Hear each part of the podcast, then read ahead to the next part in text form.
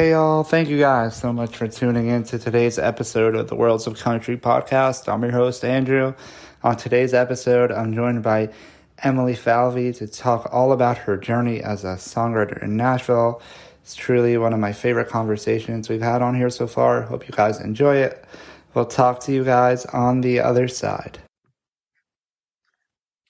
Hey, Emily, how are you? Hey, I'm great, Andrew. How are you? I'm doing good. What have you been up to lately? Oh, gracious. All sorts of things, mostly writing songs. Um, I'm gearing up to travel a bunch. I'm going to the ACMs in a few days um, in Las Vegas and then traveling all over the place, going to LA to write a little bit, just kind of gearing up for travel mode. So, when did you know that being a songwriter was what you wanted to do with your life? That's a good question. Um, I started writing songs when I was about nine years old. I saw there was this show on Nickelodeon. It might have been before a lot of your listeners' time or after, um, but it was called Naked Brothers Band. And there were these two brothers on this show who wrote songs. And I was so fascinated by the idea of writing songs. It was also kind of around the time that Taylor Swift was starting to kind of have her big break. And I saw all these people writing, and I was like, I could write songs, I think. Um, I'd been taking piano lessons from the time I was five. I was horrible at sports growing up. So my parents wanted me to stick to something. Um, and it just so happened that melodies and lyrics started flowing out of me in like fourth or fifth grade. So, what would you say would be your first step towards really making it a reality? I heard about Belmont when I was in middle school. My dad is a drummer and he was playing in a family band when we lived in Colorado.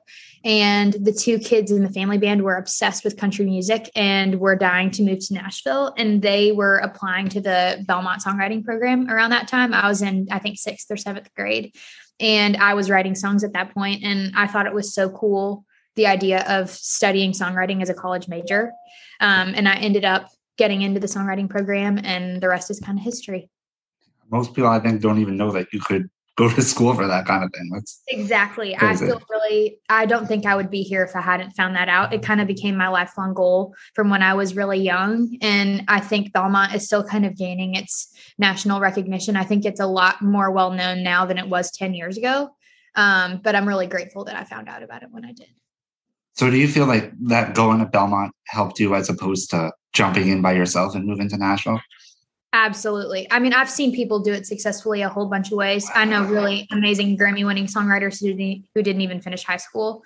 Um, I don't necessarily think that you need education to be a songwriter per se, um, but I do think that the built in network of Belmont yeah. was really helpful to me. I don't know that me moving to town and working as a bartender and just kind of trying to meet people the old fashioned way, I don't know if that would have worked as well for me. I feel like all of my opportunities came about because I was interning and had that Belmont connection. It kind of kind of gives you that community around you without you having to go search for it. Exactly. I'm really yeah. lucky to be a Belmont alum.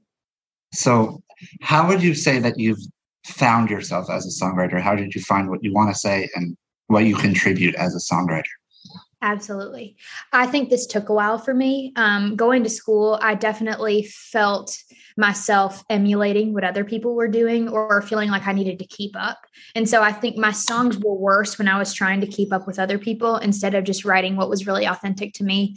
I started to get attention from publishers and started to get more attention in the songwriting program at school when I started to just write my truth, which really a boy broke my heart the summer before my senior year. And I just wrote a bunch of angsty songs in my dorm room about it. And those were the songs that ended up getting me my publishing deal. So I've learned that writing my truth is really what's worked for me.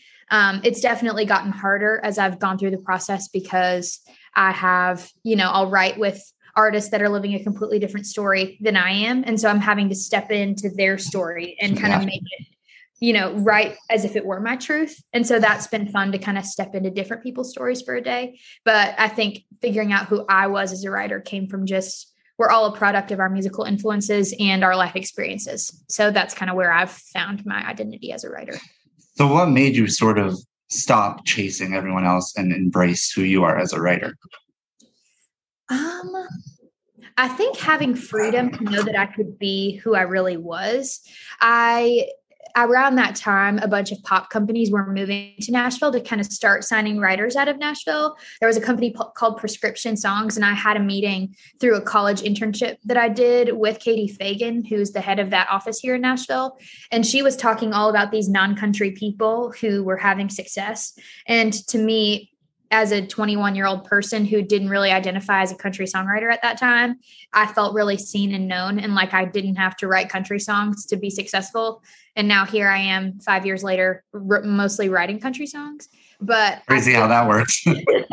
well, I think I bring my own pop melodic sensibility and my own conceptual yeah. stuff to country music. Um, but I think artists like Kelsea Ballerini and Sam Hunt have kind of, and even Kacey Musgraves have made pop sonic elements a lot more kosher maybe. Um, but i definitely felt like who i was as a writer was safer as more companies started to come to nashville that didn't focus on country music. Yeah, i feel like nowadays also the genre lines are so blurred and almost irrelevant at this point that who cares? It's very true. I mean i just am trying to write a good song. I definitely as i get older and more jaded about the music business i want to write something that the radio wants to play and sometimes those lines need to be followed but i definitely think that who i am is unconventional and i've been told by a lot of publishers that what i do doesn't sound like anything else which is flattering but also scary you know to to not necessarily do what yeah. everyone else does yeah because people like to compare things to things that have gone before them and when you don't have that it's almost a little scary yep yeah. very yeah so um when when did you say when would you say that you found that confidence to really embrace that pop side of you? That's a good question. I um i still don't know that i have all the confidence in the world even now. You know i've been signed as a songwriter for four years and i still have a lot of days where i feel like an imposter and i feel like a fraud. Um, but i'd say i started to settle into to the sound that i have now. Um, in my senior year of college and I've continued to dial it in and dial it in. When I signed my publishing deal, I was still very green and very fresh to writing songs, especially with other people. You know, a lot of people will write on Music Row for years before they sign a publishing deal. I was mostly writing by myself. I had a few co-writers at Belmont that I was writing with occasionally, but really most of my most of my attention came from songs that I had written by myself. So it's very interesting because I had to figure out who I was as a co-writer, you know, later on when I was 22 and 23 and I still am kind of figuring that out even today as a 25 year old. So what would you say has been the biggest lesson you've learned along that journey? That's a good question. Um I would say the biggest lesson is I've heard, gotten a lot of good advice. I had a mentor in college named Emily Weisband who told me to always be the most vulnerable, vulnerable person in the room. Um, I think that vulnerability and being willing to be honest about what you're going through always creates a safe space for artists to talk about what they're going through. So I always try to be vulnerable. I think there's a delicate line between being vulnerable and oversharing. And I definitely have overshared a lot in my story. Um, but I think just being open and being willing to step into somebody else's story kind of having empathy is such a necessary part of being a songwriter and also just being a good ear to listen and take somebody's story and make it into something that's artful um, and serving other people is really kind of the best advice that I've been given. You almost have to be like a therapist in a way. exactly. It literally yeah. is some it does feel like therapy. So um what motivates you to wake up in the morning and want to go write songs? Absolutely. Um, I think what motivates me is getting to make music as a job. You know, there are so many people in Nashville who would, you know, kill to be in the position that I'm in. So I want to not take that lightly and always show up with excellence. Um, what also motivates me is I'm not sure if you're familiar with the Enneagram, but it's this personality test with nine different types. It's a whole, it's kind of like a cult following thing in Nashville. Um, and I'm a three on the Enneagram, which is the achiever. So I really am attached to accolades and success and achieving things. Like in college, I was very committed to getting straight A's. And in being a songwriter, I'm very committed to having success. Um, and I haven't had the success yet that I dream of having, but I do feel like I'm on my way and I'm paving a path for myself. And so I'm honestly just trying to keep laying bricks on my brick road that I'm paving and hope that I can keep having a sustainable career here in Nashville. So, how do you define success as a songwriter for you? Well, I think the currency of success in Nashville, in the Nashville industry particularly, is number one songs and having hits. So obviously, I want to have hits as I continue to go along. Um, but I also think success is getting paid to make music. I think I have a lot of friends from college who are all at different levels. Some are, you know, writing songs for music websites like Songfinch or SoundBetter, and they're making they're paying their bills by writing uh, custom curated songs for people. Um, some of my friends have already written number one songs on the radio that I graduated with. Um, so everybody's kind of at a different level in their career. I think that's kind of the case. You know, there are 40 year olds who have just gotten their first cut, and there are 19 year olds who just had a number one on pop radio, like Sara Davis did and GAYLE did um, this past week. But I think I'm just trying to have a sustainable career. That's what success means to me is just continuing to get to paid to get paid to write songs. And if music pays my bills, that is just like icing on the cake. So, um, how do you avoid playing that comparison game between you and everyone else also chasing down this crazy dream? That is a good question. And I don't know that I'm that great at it. Um, I don't think that Instagram and social media necessarily help, especially with my personality type. I'm very committed to achieving. And when I see other people achieving, it's, I, I don't want to say it's hard for me because that sounds bad. I think it just it, it motivates me to want to achieve. Also, um, I've done a lot of work on this because I think there's a lot of um, this mindset in Nashville that maybe there's not enough spots for everybody, or that there are. You know, it depends on who you talk to. But I just my work that I'm trying to do mentally is to believe in an abundance mindset versus a scarcity mindset. There's a lot about this in psychology of just like framing my thoughts up like I have plenty of blank instead of I don't have enough of blank. I think yeah. even somebody who's extremely wealthy, if they look at their life like I don't have enough money to do X, Y, and Z, you can feel poor even when you're super rich. Yeah. And I think for me, I get to be a staff songwriter in Nashville, which is like half of the, you know, half the battle. Um, so I don't, I definitely would be lying if I said that I didn't compare myself to other people because I think we all do it to a certain extent. Even the hit writers who have 50 number ones compare themselves to each other, um, which was a lie that I believed that they didn't do that. But I think getting to know hit writers, everybody does it. Um, and so instead of shaming myself for doing it, I would just rather let it motivate me, challenge myself to believe that there's a seat at the table for me just as much as there is a seat for other people, and believing that there are plenty of opportunities to go around. you have to channel that energy in a way that's productive at the end of the day. Exactly and not yeah. and not fault myself for having moments of dang i wish i'd gotten that cut or dang i wish i'd written that hook or whatever you know like those things are natural but i think they're also flattering to the person who's done such a beautiful you know we make art for a living and we get to just marvel at each other's art all day which i think is yeah. really special yeah so what would you say has been the biggest thing you've learned about the industry in your time in the industry gracious. I've learned many things. I've learned some things really the hard way.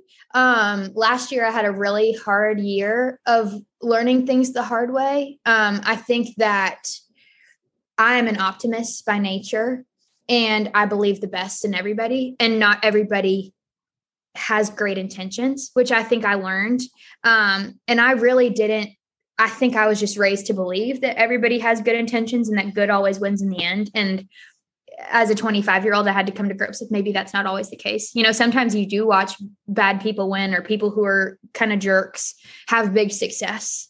Um, but I do think for me, what's so beautiful and in the lesson that I've learned is just that it's all about community and it's about who you choose to be around. And if you do it the right way, um, making music is just supposed to be an opportunity to be vulnerable with one another and to build really beautiful creative partnerships with other people. Um, I'm an extrovert, so spending time with people is my joy and it recharges me. So stepping into an amazing co-write with two close friends of mine and writing a song that really expresses what one of my friends is going through is such a gift. And to be able to channel you know somebody's story into art that people all across the world can hear and experience and relate to is so powerful so i'm trying to not be jaded by the bad things that have happened or the disappointments because there's like for every victory there's probably a hundred disappointments in the music business Um, but I'm trying to really revel in the joyful moments and take the hard things in stride. Yeah. So um, when you finish writing a song that you feel is a hit, how do you sort of because you have no control over what happens with it after that. So how do you sort of divorce yourself and move on to the the next song?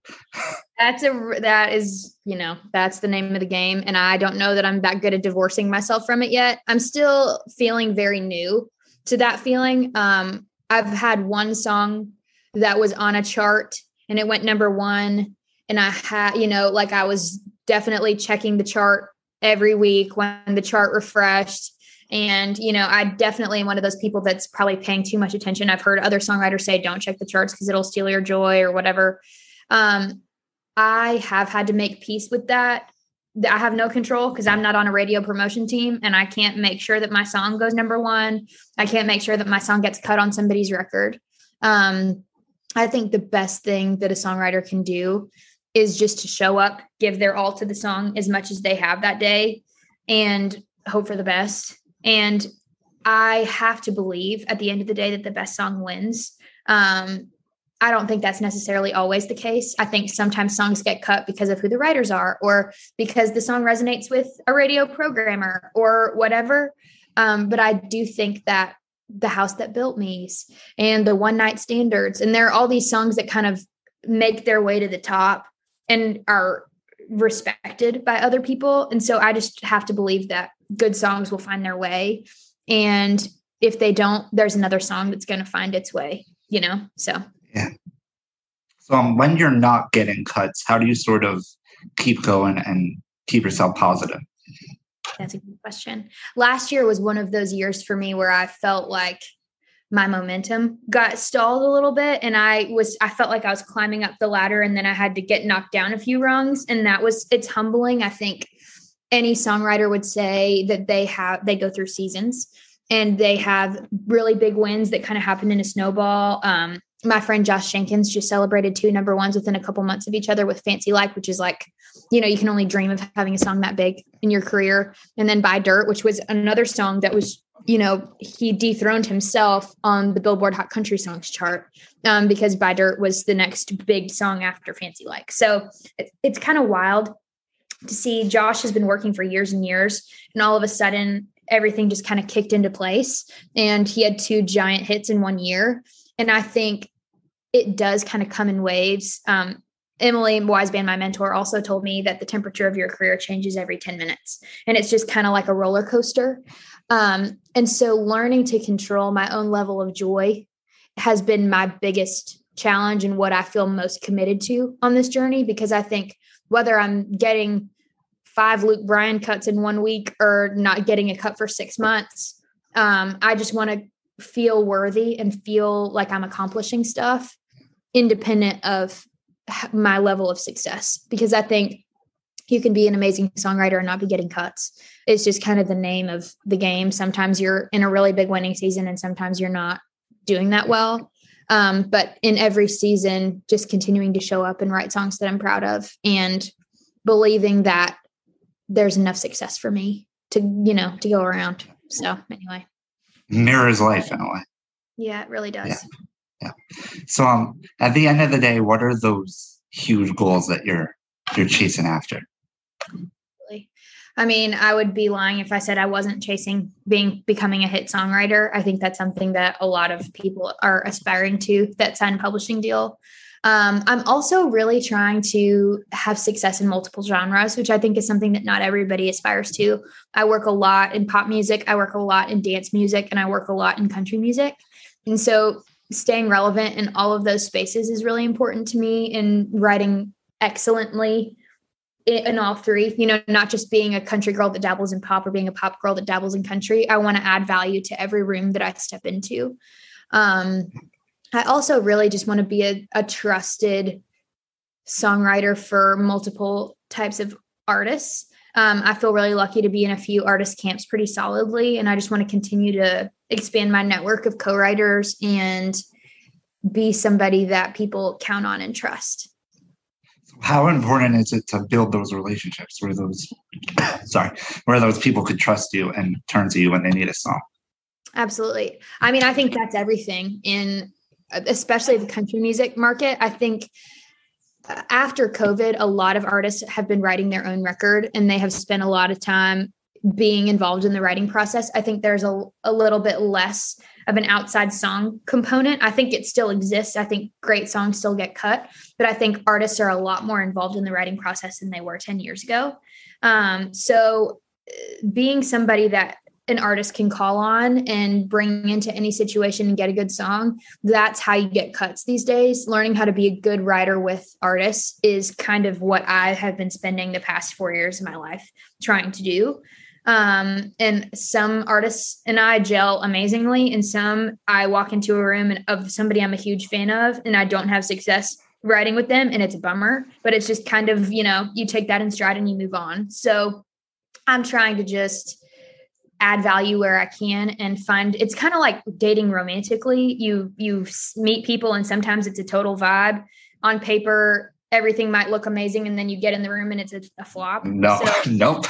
exactly. So I just try to show up and see whatever the day is going to bring and hope that I can find my tribe and my people. And I think I'm starting to do that. And I'm really proud of the cuts that I have been getting and the people that I've been in the room with. So I feel like it's going well, hopefully how quickly do you sort of know that it's someone you vibe with versus you're not so sure?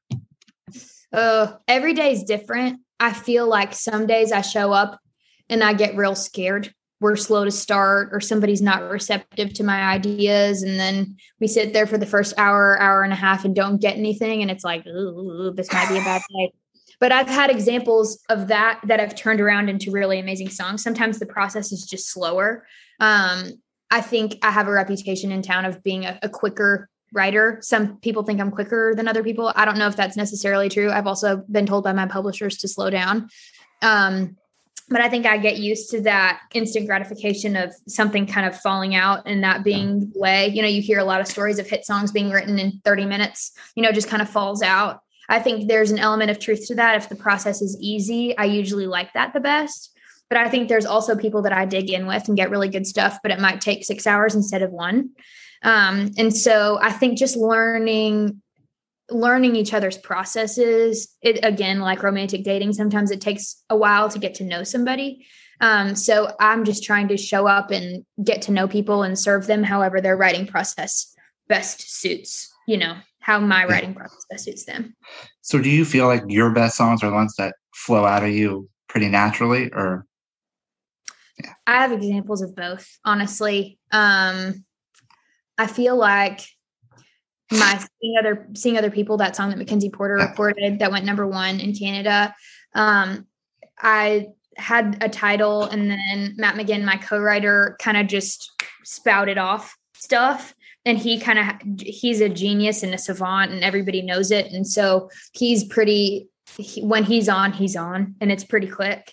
But there are also examples of songs, um, Thought This Through, that I wrote with Josh Kerr. Um, I remember leaving the room that day being like, I don't know how I feel about this song.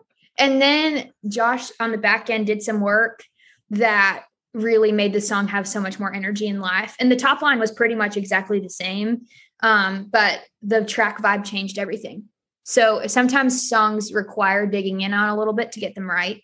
Um, but I definitely think in my experience that the ones that are easier maybe are better because you're not overthinking it but also you know the house that built me took seven years to write and they slaved over every single word in that song. So i think there's examples of everything. It just depends on what kind of a writer you are. So have you ever written a song that you thought was was great and then you look back on it and you're kind of confused why why you thought that Oh, for sure. I mean, I look back on all the songs I wrote the first year of my deal and I'm like, what was I thinking? I think you, to be an artist or a creative type, you're always the most excited about what you're working on currently and not necessarily your old stuff. You get embarrassed of your old stuff. Um, and I think there are great songs in the first year of my catalog, but I, you know, but I look back on those and I'm like, oh, I would approach that differently three years down the road or whatever. So I think I definitely am just trying to trust my instincts and if I have an instinct to do one thing one day, trust that and not shame myself if three years down the road I'm like, oh, I could have written that hook so much differently or whatever, you know. That's part of part of the growth process. So true. Yeah. Well, thank you so much again for taking the time for this. Thank you. I appreciate your Of time. course. Thanks for thinking of me. Of course, of course. Hey, y'all. Thank you guys so much again for tuning in. Hope you liked what you heard.